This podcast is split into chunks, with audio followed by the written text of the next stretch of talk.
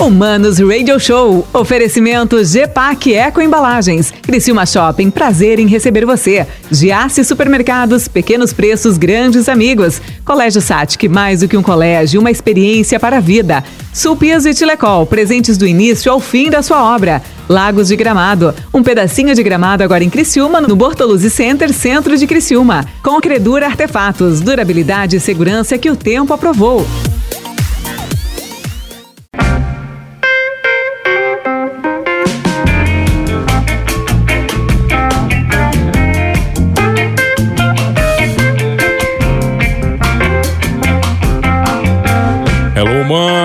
Que prazer, boa tarde, hein? Boa tarde, estamos no ar mais uma vez aqui na 92 FM no Manos Radio Show. Eu, arroba Mano Dal Ponte, com você, com duas entrevistas inéditas. Hoje é sexta-feira e amanhã, sábado, tem reprise do Manos Radio Show. Hoje, uma da tarde, ao vivaço. Amanhã, seis horas, quatro entrevistas, não duas, tá? Quatro entrevistas das seis às oito e domingo também. A gente separou um conteúdo muito bacana. Meu produtor, Fernando Choque, que foi aluno dela, eu tenho certeza, pelo menos alguma vez na vida, porque alguém já deve ter. Todo mundo já foi professor do Choque, né? Ela tá aqui. Quando eu entrei no rádio, eu já ouvia ela. né? já ouvia ela, participava do programa dela, mandava coisa pro programa dela, né? E depois tive a honra de dividir microfones com ela, não diretamente, mas na mesma emissora. A vida seguiu, né? Hoje ela é doutora, ganha bem mais que no rádio, né? Não quer mais o rádio, ela ensina os outros a fazer rádio. Eu tenho o prazer de receber Caqui Farias, coordenadora do curso de jornalismo da SATIC. Tudo bem, Caqui? Que prazer. Prazer estar aqui, Chegou, mano. hein? Chegou muito o dia. bom, muito bom. A gente já estava conversando aqui nos bastidores e já estava muito bacana o papo. E eu tenho certeza que vai ser uma conversa bem gostosa. Muito bom te rever, muito bom falar de rádio, muito bom falar aí. Vamos falar de rádio hoje, né? Vamos falar de rádio? É maravilhoso vamos falar é de rádio. vamos falar de rádio. Eu tenho é, imenso prazer de, de, de recordar com muita gente que eu trabalhei e o Mano, com certeza, é uma. O Mano, inclusive, foi chefe. É Quando- chefe. Foi, porque eu- tu já estavas, quando a gente estava na outra emissora, tu já chegou a coordenar o comercial, então já Ah, de uma tinha, certa tinha um pouquinho ali, forma, é, tinha Tá. uma certa forma, também foi meu superior. E é um prazer estar aqui, viu? É, mas esse negócio de superior eu não curto muito, essa coisa de. Eu também né? não. Eu gosto mais de todo mundo no mesmo balaio, né? Porque daí é mais fácil de cobrar das pessoas. Olha só, você começa no rádio em 98, é isso? 1998. Mas você fazia jornalismo, alguma coisa ou não? Comecei na faculdade, eu tinha. Comecei a fazer ciências da computação por um acaso, assim, da vida. Nada a ver, né? Nada a ver. E eu queria fazer jornalismo, mas eu queria passar para a Universidade Federal. Tinha Tá. muita vontade. Não passei e acabei indo então para o UDESC fazendo ciências da computação lá em Joinville. Aí não curti, voltei e fui fazer jornalismo. E aí fiz jornalismo. E aí, lá- logo na primeira fase do jornalismo, a minha mãe foi pedir um emprego para mim. E na Como rádio. assim? Foi. Ah, tua mãe foi. Ah, Na foi- Rádio Dourado, bater lá na Rádio Dourado. Olha, minha filha vem aqui nem que seja pra servir café, pra fazer qualquer coisa. Ela queria um emprego já na primeira fase, uma pra ajudar na, na mensalidade e outra também pra eu já estar inserida na área. Tá, beleza, só. 98, é isso? Isso. Você ganhava quanto no primeiro emprego? Eu lembro do meu primeiro Zero emprego. reais. Zero. Eu ganhava 100 pila por mês. Então, então deixa eu te contar. Eu fiquei cinco meses trabalhando por zero reais pra aprender. A minha mãe, não, beleza, vai, tu tem que ter é estágio e tal. E eu fui. Produzia o Antônio Rosa no Comando Popular. Olha, cara. tá? Maravilhoso, foi ótimo, eu amava. Só que aí chegou um momento que, assim, pô, eu tô pagando pra trabalhar, porque às vezes eu ligava, fazia as ligações lá da minha casa. Enfim, e aí eu, eu fui, olha, gente, eu preciso ganhar alguma coisa. E aí eu ganhei 126 Ah, reais, maior, então. que era metade do salário mínimo na época. Eu não me lembro se era metade. É, devia ser então. É, foi na 98 minha época também. era metade do salário mínimo. E foi assim que foi o meu primeiro salário. É, o teu. Eu, eu fui contratado pra trabalhar é, quatro horas por dia, que é a história do estágio, né? Uhum. Só de manhã. Eu trabalhava o dia inteiro e ganhava 100 pila. é por quê? Porque você quer aprender, né, cara? É. Você quer aprender. Vai, vai para casa fazer nada? Fica trabalhando, pô. Não, eu acho que tudo é válido, sabe? É, é, eu, foi muito importante pra mim, foi muito importante pra mim. O que eu sou, o que eu fico às vezes meio cabreira é, é de um tipo de exploração. Ele tem que ter um período curto aí de, De um estágio. 10 anos, no máximo, assim. Entendeu? Então, assim, cinco meses eu não Tá. recebendo nada, valeu. Agora, tu não dá pra passar a faculdade inteira também, ou a vida inteira ganhando meio salário mínimo, né? É, mas o aluno tem que se posicionar também, né, cara? Tem. Pode tem, ter que posicionar, tem. tem. que se valorizar. Mas acho que hoje já tá um pouco diferente, né, mano? Tá melhor, né? É, eu, eu sou contemporâneo do Mano. A gente também acho que estudou junto, mano. Que tu te formou em que ano? Eu me formei em 2002. É, então foi. É, mesma, na mesma na leva mesma ali. Época, é. Tu te formou em 2002 também? 2002. Ah, então a gente na mesma formatura. Se bobear na foto lá, a gente junto. Se bobear, tá, tá. Nossa senhora, meu Deus, o mundo é curto demais. Ô, Caco, mas aí depois, depois que você entrou no rádio, a cachaça te dominou. É. Aí não sei mais. Não saiu mais e eu sou uma rádio apaixonada, eu sempre falo isso de carteirinha, né? Já começou com uma história antes disso, eu costumo dizer que vem um pouco de sangue. O meu pai já, já era do rádio, tá? E, e aí eu acho que já começa aí, né? A história, sabe? E aí depois vem o meu primeiro emprego e depois eu não larguei mais. Isso, eu também sou de uma família que ouve muito rádio. O meu irmão ouve rádio, eu tenho certeza que ele está nos ouvindo, a minha mãe deve estar tá ouvindo. Tá, todo mundo é muito ouvinte, de, de, de desde o Padre Samiro Tudo. a todas as emissoras de rádio, eles estão ouvindo e acompanhando. Eu gosto de gente, sabe? É. Eu gosto de gente falando. A minha esposa fica muito brava. Tu também comigo. vai passando em tudo? Não, eu, gosto, eu paro quando a gente falando. Eu aí eu gosto. Aí a minha esposa fica sabe? Assim, mas que chatice, assim, não, eu gosto de ver as pessoas, a essência de cada lugar, né?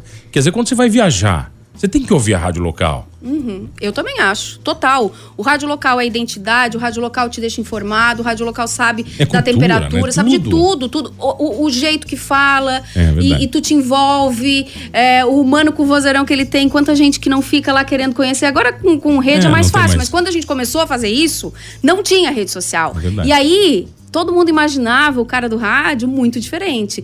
Então tem uma magia. Eu sou muito apaixonada pelo rádio, eu sou uma entusiasta do rádio. E por mais que alguns cenários apontem por. É, é, é, fatidicamente, algumas vezes já falaram do fim do meio, quando veio a TV, em outros momentos, eu vejo ele como uma evolução do áudio. Então, assim, ó, o áudio cada Olha o quanto de áudio a gente grava por dia no WhatsApp. Olha o quanto de áudio a gente consome. E, olha e rádio pod... é áudio. E o podcast, olha quanto subiu. Nossa, quer dizer, total. 70% do consumo no mundo inteiro aumentou, é absurdo. Você produziu de Lamar? Eu produzia de Lamar. Quanto tempo você produzia de Lamar? Muito tempo, muito tempo mesmo. Porque eu produzia de Lamar tanto na. Pode falar o nome da rádio aqui, né? Pode, né? Claro. Tanto na Rádio Eldorado quanto depois na Ulha Negra. E a gente ficou, teve uma parceria muito bacana. As duas faliram já, não foi? Pelo menos uns três a quatro anos eu fiquei acompanhando a Dilamar. Três anos, cara? É, eu aguentei, assim, Caraca. bastante coisa. Amo de paixão. Eu aprendi muita coisa. A Dilamar é uma das melhores pauteiras que eu já conheci. O Choque produziu ela também. Ele conta uma história dela maravilhosa. É. Além de ter, ela é meio lendária, né? Nossa. A Dilamar é, uma, é, é, um ícone mesmo, assim. Mas é, em termos de profissionalismo, eu aprendi muita, muita coisa com ela. Realmente, a, a pauteira, assim, ó, era impressionante. A Dilamar, a gente precisa de alguma coisa para amanhã. E ela tirava pauta, assim, ó. hoje a gente procura muita coisa, busca muito site, busca é, informações, inspirações. Ela, naquela época, só pra ter uma ideia, mano, eu me recordo, ela tinha uma parceria com a banca de revista tá? E aí eu passava lá as revistas que caíam a capa, eu pegava todas as revistas que eles não iam mais utilizar, ah, e aquelas revistas eu levava lá na produção e a gente fazia uma triagem, eu e a Dilamar arrancava as páginas e botava aqui, ó, doutor, por exemplo, ah, vamos falar sobre alergias no inverno. Aí ela botava aqui, sugestão, doutor Renato Matos, doutor ah. fulano tal, doutor fulano tal. Já trazia tudo, ela, cara. A gente já fazia um mapeamento e depois eu só ia fazendo os agendamentos. E aquilo, a gente tinha pauta para um mês, entendeu? Só com as revistas da parceria com a banca. Então, foi antes da internet, tá? Foi antes da internet, porque quando já tinha internet em 98, Mas claro que já tinha. tinha. Só que a gente tinha um computador na redação lá da Rádio Dourado e aquele computador era usado para o jornalismo hard news. Então a gente que era da variedades, do entretenimento, não tinha como usar o computador, então eu não usava. Eu tinha que buscar pauta de outro jeito. E aí as revistas é que me pautavam para ter pauta para Dilamar. Quando é, que você ganhou, quando é que você ganhou o seu primeiro programa? A 2005, junto com a Cristina Locks tá? Quem me deu essa chance foi o Milioli Neto, querido porque eu já estava há muito tempo lá fazendo produção e eu era muito medrosa, porque as minhas experiências no ar não tinham sido boas, mano, não tinham. Por que? O que tinha feito? Eu fiz muita coisa fraca.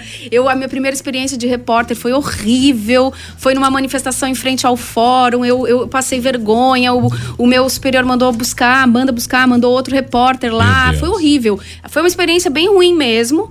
Por isso que quando eu dou aula, eu sempre digo, gente, não pensem e não desistam na primeira tentativa. Só que aquilo me trouxe um certo receio e eu fiquei muito tempo sem ir para microfone. E aí eu me determinei a dizer assim: quer saber? Eu vou ser uma baita de uma produtora. eu vou ser uma baita de uma produtora, eu não preciso ir pra microfone. E ali eu fiquei alguns anos. E realmente eu fiz uma agenda de contatos que me ajudou muito O na RP, né? produção. É, O, É. o- o- o produtor é o RP. É, É. um cara. Com certeza. É o cara do acesso, É, é, exatamente, é isso aí. E aquilo me ajudou muito. E aí, em 2005, saiu um programa do ar, mas na verdade eu e a Cristina fomos nos oferecer. Ainda ninguém tinha pensado na gente. A gente pegou, ó, Mili, olha aqui. Eu e a Cristina podemos fazer um programa assim, assim, assado. Sozinha a gente não tem coragem, mas junto a gente faz. E aí a gente fez o Eldorado Total. Foi a primeira edição do Eldorado Total, foi com, com a gente. E era um programa que misturava uns games, a gente sorteava umas pizzas, sorteava uma umas outra- coisas pegada. doidas, uma outra pegada. Mas tinha jornalismo, fazia entrevistas, ouvia médicos, também tinha um pouco de, de conteúdo com brincadeiras. E foi muito divertido. Aí a Cristina saiu da rádio e eu fiquei indo um tempo só com o programa. Aí o Cláudio Gomes veio pra rádio e reformulou toda a programação da rádio. E eu perdi aquele espaço. E aí eu fui fazer jornalismo no que foi o balanço geral que tem até hoje. Eu fazia, fiz um tempo ali, mas aí começou a chegar o meu momento de deixar um pouco a Eldorado. E foi quando eu saio. E aí eu vou pro jornal. E aí eu passo um tempo no jornal. Jornal impresso. Jornal impresso. Aquilo que antigamente tinha, né? Sim. O pessoal usava, assim, de umas coisas. Umas Mas folhas foi que sujava a mão. riquíssimo de experiência pra mim também, tá? Né? Tu sabes, porque tu também passou, tu sabe como é Não, eu que fiquei é. um ano só, né? Mas foi, É, olha, mas eu foi um ano dois, intenso. não foi muito Foi um também. ano intenso, né? Intenso. É, é pancadão, tá? Olha, se tem um- um- uma área que é suado na redação, é a redação de jornal. É, né? Eu respeito demais o pessoal que trabalha em redação. Eu também, porque assim, ó, tu vai pra casa, eu era editora adjunta, a Piva já era editora, tá? E depois eu fiquei como editora adjunta, então eu um, um dia ela fechava o jornal, um dia eu fechava o jornal. Quando eu fechava o jornal, eu ia pra casa às vezes uma hora da manhã e eu ficava lá neuroticamente, meu Deus, será que eu escrevi Tá, uma mas hora? aqui, vem cá, explica pra quem tá em casa Ah. o que, que é fechar um jornal que que é fechar um meia-noite e uma da manhã. Vai. Então, jogo do Criciúma. Jogo terminou 11 não sei quanto, até o Ah. repórter fazer a matéria e os colunistas esportivos entregarem a coluna pro editor para revisar e aí ir pra página de diagramação e ir pra impressão. Isso já é quase uma hora da manhã quando Nossa o jornal vai rodar. E aí a gente tá fechando o jornal, esse é o fechar o jornal. As últimas páginas, e não é em vão, tá, gente? Pra quem abre o jornal aí, que as páginas de esporte estão lá no fim, justamente porque é o caderno final. São as últimas a serem são, impressas. são as últimas a serem impressas e por isso que elas ficam lá pro final, porque as rodadas do esporte eram muito tarde, né? Ainda são. E aí a gente, pra fechar o jornal, demorava muito. Então, às vezes, a manchete, quando era jogo do Criciúma, tu tinha que deixar também por último. A capa também é o último caderno que roda. E aí eu ficava aquilo neurótica em casa, assim, meu Deus, será que faltou um S? Meu Deus, será que faltou um N? Porque não tem coisa mais traumática. Porque assim, ó, tu falar aqui errado no rádio, tu vem aqui, pede desculpa e tal, e alguém vai pegar no teu pé e vai mandar uma mensagem no WhatsApp, beleza.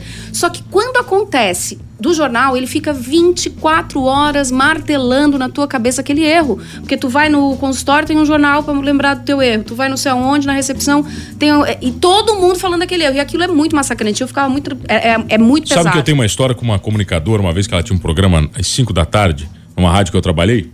Uma comunicadora, hein?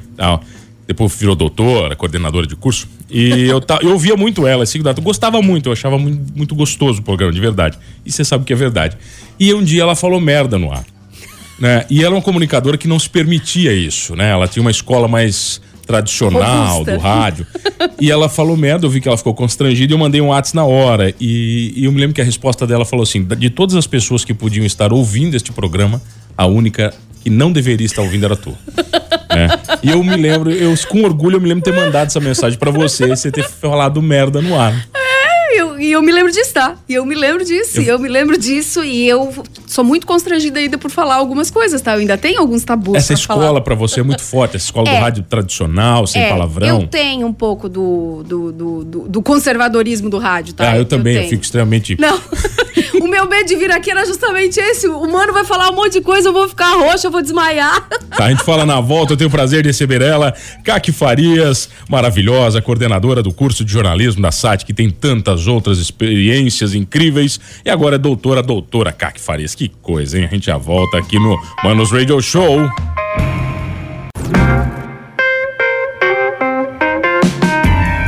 Ah, voltamos, voltamos aqui na 92, o Manos Radio Show, comigo, Mano Dal Ponte. E ela, olha, minha companheira de microfones, agora tá coordenadora, tá grandona, né? Nós paramos onde, Caco Faria? Ah, você tava falando merda no ar, não? A gente parou na parte que você tava sendo mal educada no ar, né? Sem vergonha. Que eu ainda tenho tabus ainda de falar. Você tem tá? muito, até hoje você tem. Está de, contigo. De microfone tem. Eu Mas é tenho, porque é escola, né? Muito. Tu não te cobra quando chega alguém te corrigindo de alguma coisa, mano? Eu, eu fico muito puto comigo, entendeu? Eu, Tá. eu- sabe, eu, eu não aceito, né? E às vezes no ar, porque quando você fala, vai, né?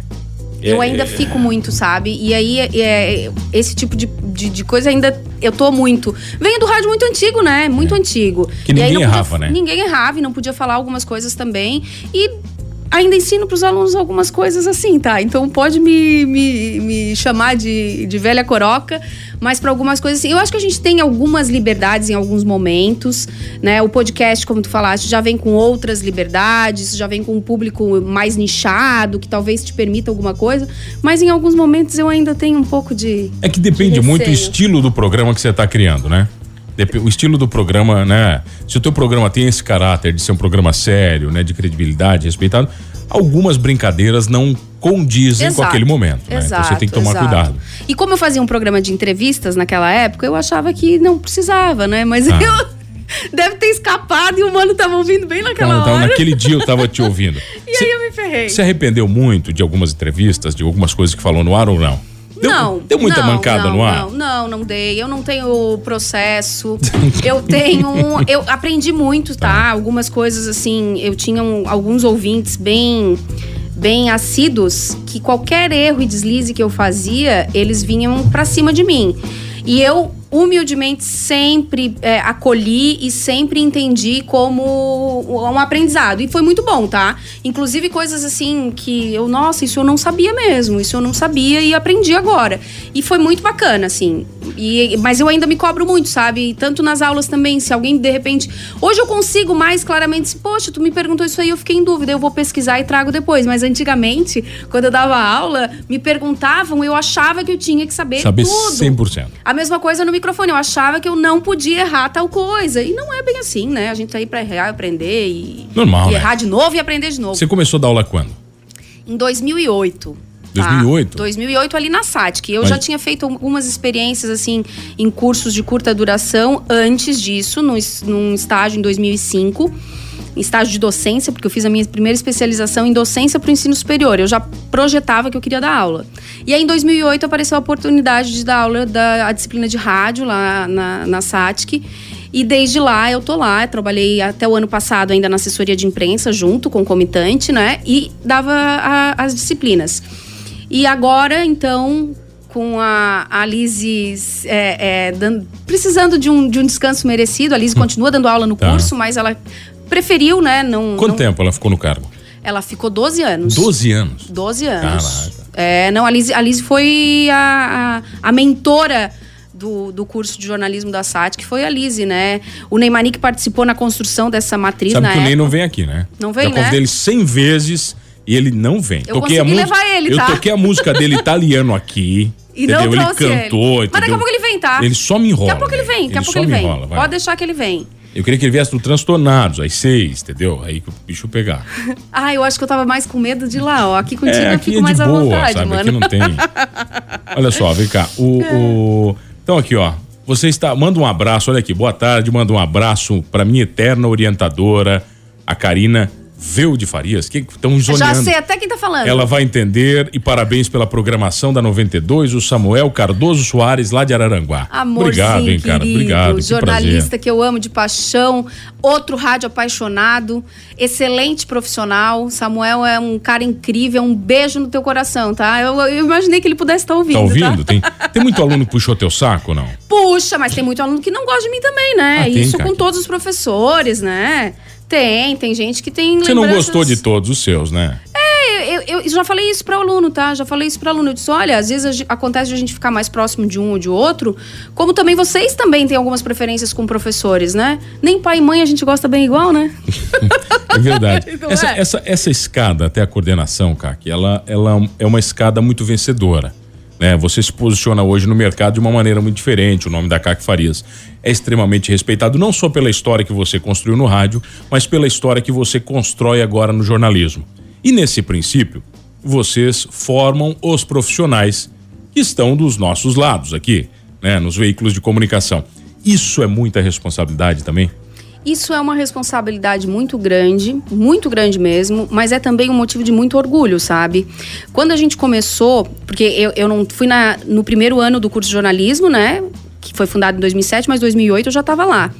É, a gente já dizia, vai mudar o cenário do jornalismo aqui na região porque nós vamos profissionalizar. É verdade. O curso vem para profissionalizar. E hoje tu não vê nenhum meio de comunicação, assessoria de imprensa e uma grande empresa que não tem um jornalista formado pela SATIC. Então a gente tem muita gente formada e isso realmente reconfigurou o mercado da comunicação na região. Que a gente tinha muita gente talentosa e, e, e reconheço, né? Aqui eu já citei uns dois, três nomes de gente que eu aprendi, né, é, na prática né, aprendi a fazer rádio com gente que é, que é, que é prático do rádio.